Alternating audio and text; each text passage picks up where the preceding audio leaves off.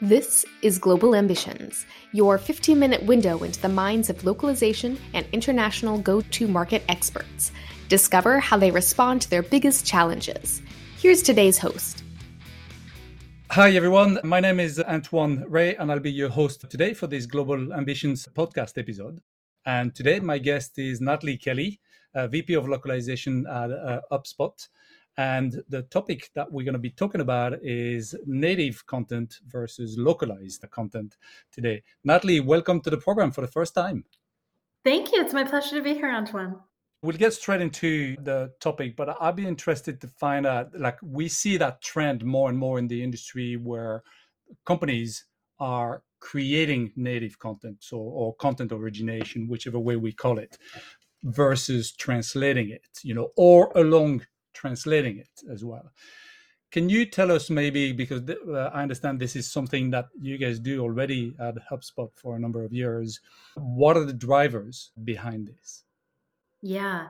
Yes, we have been doing native content in multiple languages for quite a number of years at HubSpot.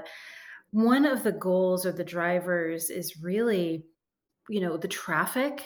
You know, if you have an SEO driven strategy and you have a digital marketing playbook, you most likely care about attracting high quality traffic to your site. And so, if you're going to do that, it's very hard to do that with localized content alone.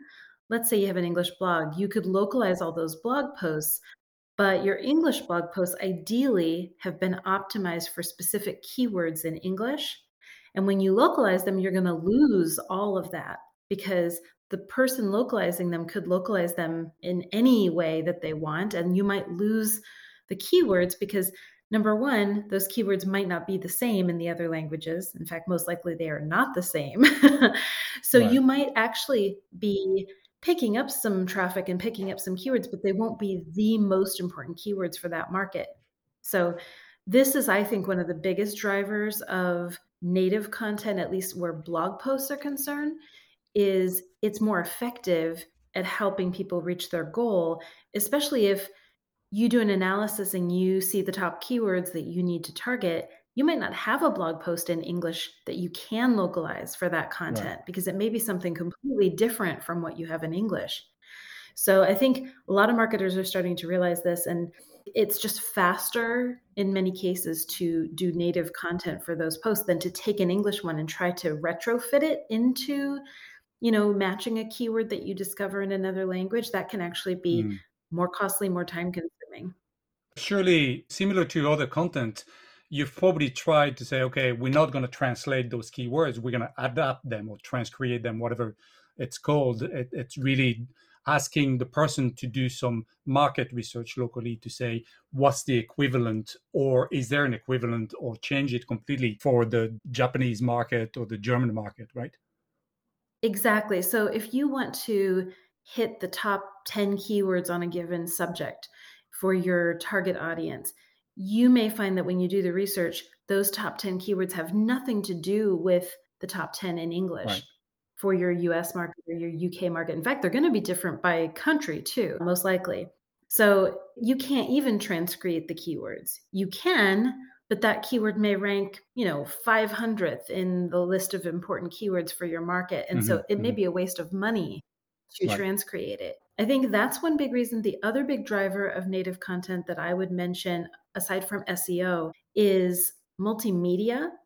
Because multimedia can be very hard to localize, especially if you're doing a lot of video content where you need mm-hmm. people mm-hmm. on camera who speak the language natively and you also have to transcreate some of the content for that market because then you're looking at okay do we pay someone to translate this adapt it localize all the images and then hire an on-camera talent to appear on the video in another language or should we just hire a person who speaks that language who can help us shape the content the way we want and be the on-camera yeah. talent so for some multimedia purposes, it depends on what it is, of course. Some multimedia content you can easily localize, mm-hmm. but others you might actually be better going down the path of native content, especially if you're doing a lot of it and at scale.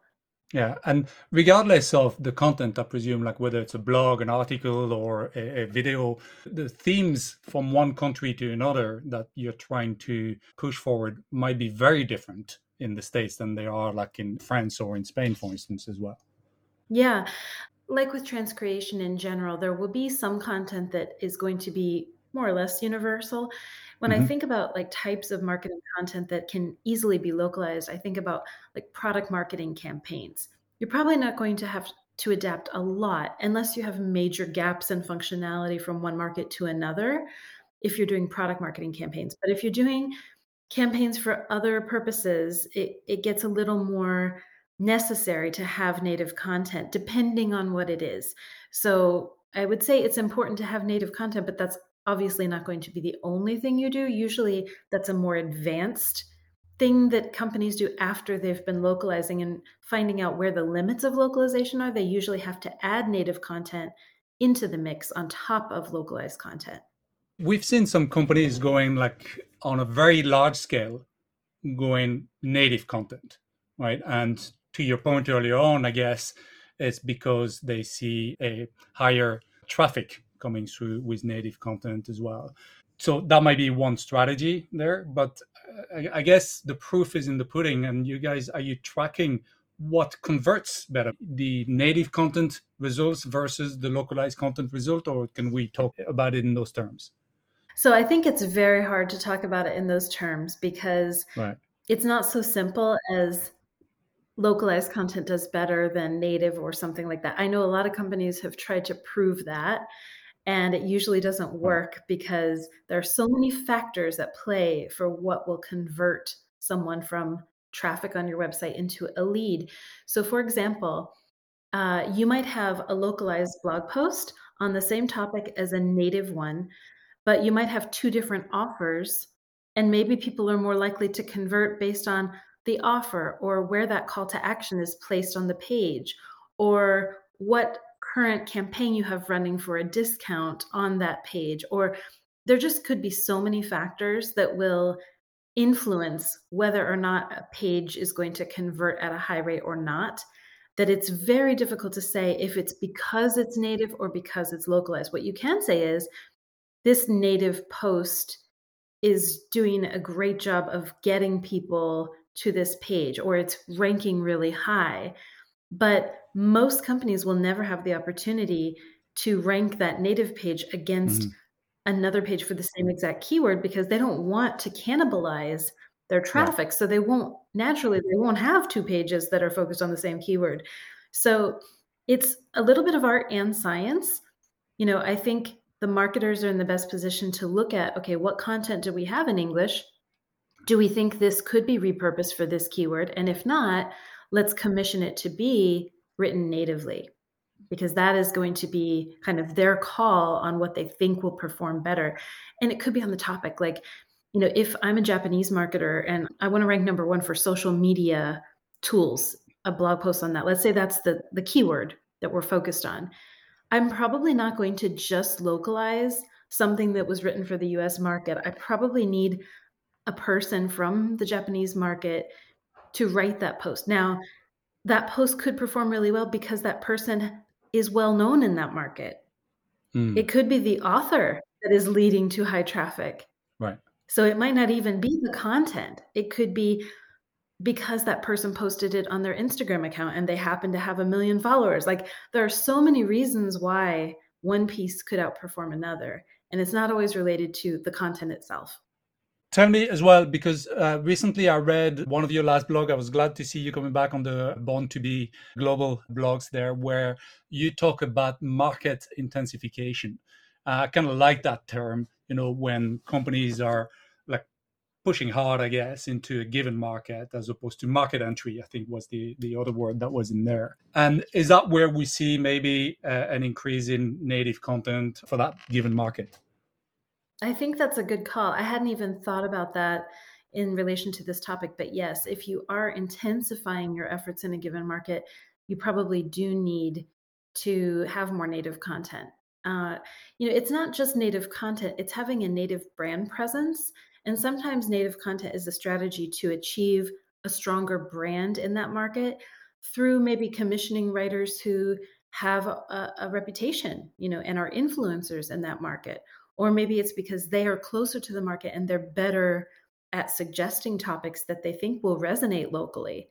Whereas a translator's not going to be able to do that unless they also happen to be a writer or a copywriter or, you know, do this type of work. So I think it's a skill that translators probably could develop more and lean mm-hmm. into this, especially if they enjoy native copywriting.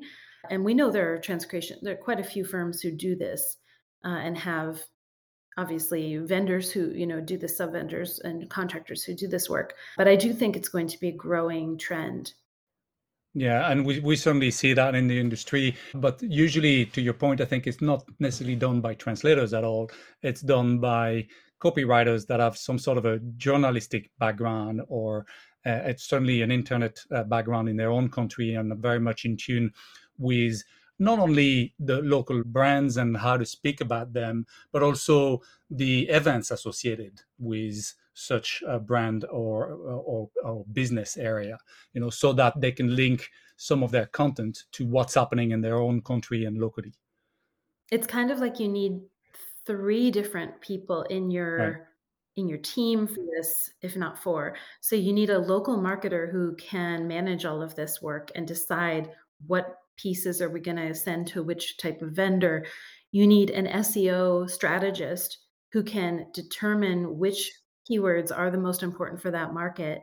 You need a freelance writer or several to actually write using those keywords and linking to the right sources and doing all the SEO work that has to be done. And you also need the translation team right. because there might be times when you need certain aspects of it translated or portions translated or entire posts translated so you kind of need to build out a more robust and diverse skill set in your marketing team. Right. And so in your case at hubspot like who decides what gets created versus translated i guess? Yes.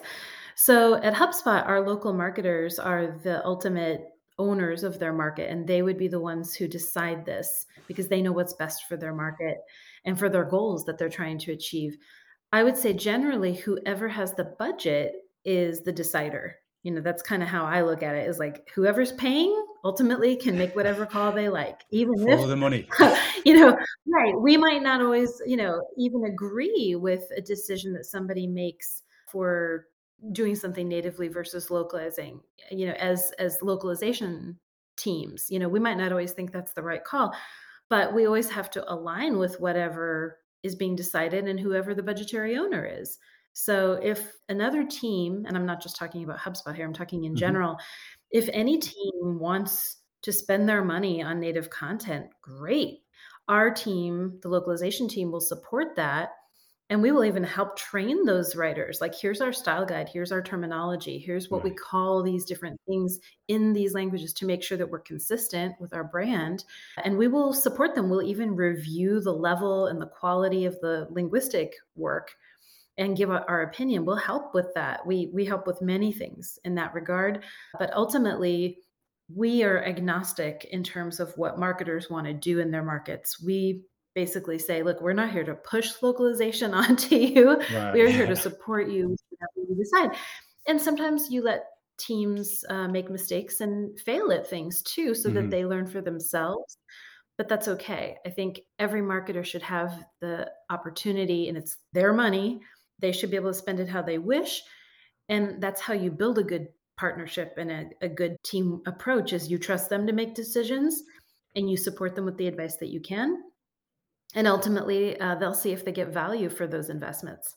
Yeah. So so mainly really making sure that you try to maintain a global tone of voice while giving them that local creativity in this case and that's the ultimate uh, goal in this case. Great Okay, we're coming to the end of our uh, conversation. Thanks very much, uh, Nataly, for joining us. There, this is kind of a, a, growing topic that we're seeing in the in, in the industry from a lot of different people there. So certainly one to watch. So thanks very much for joining us.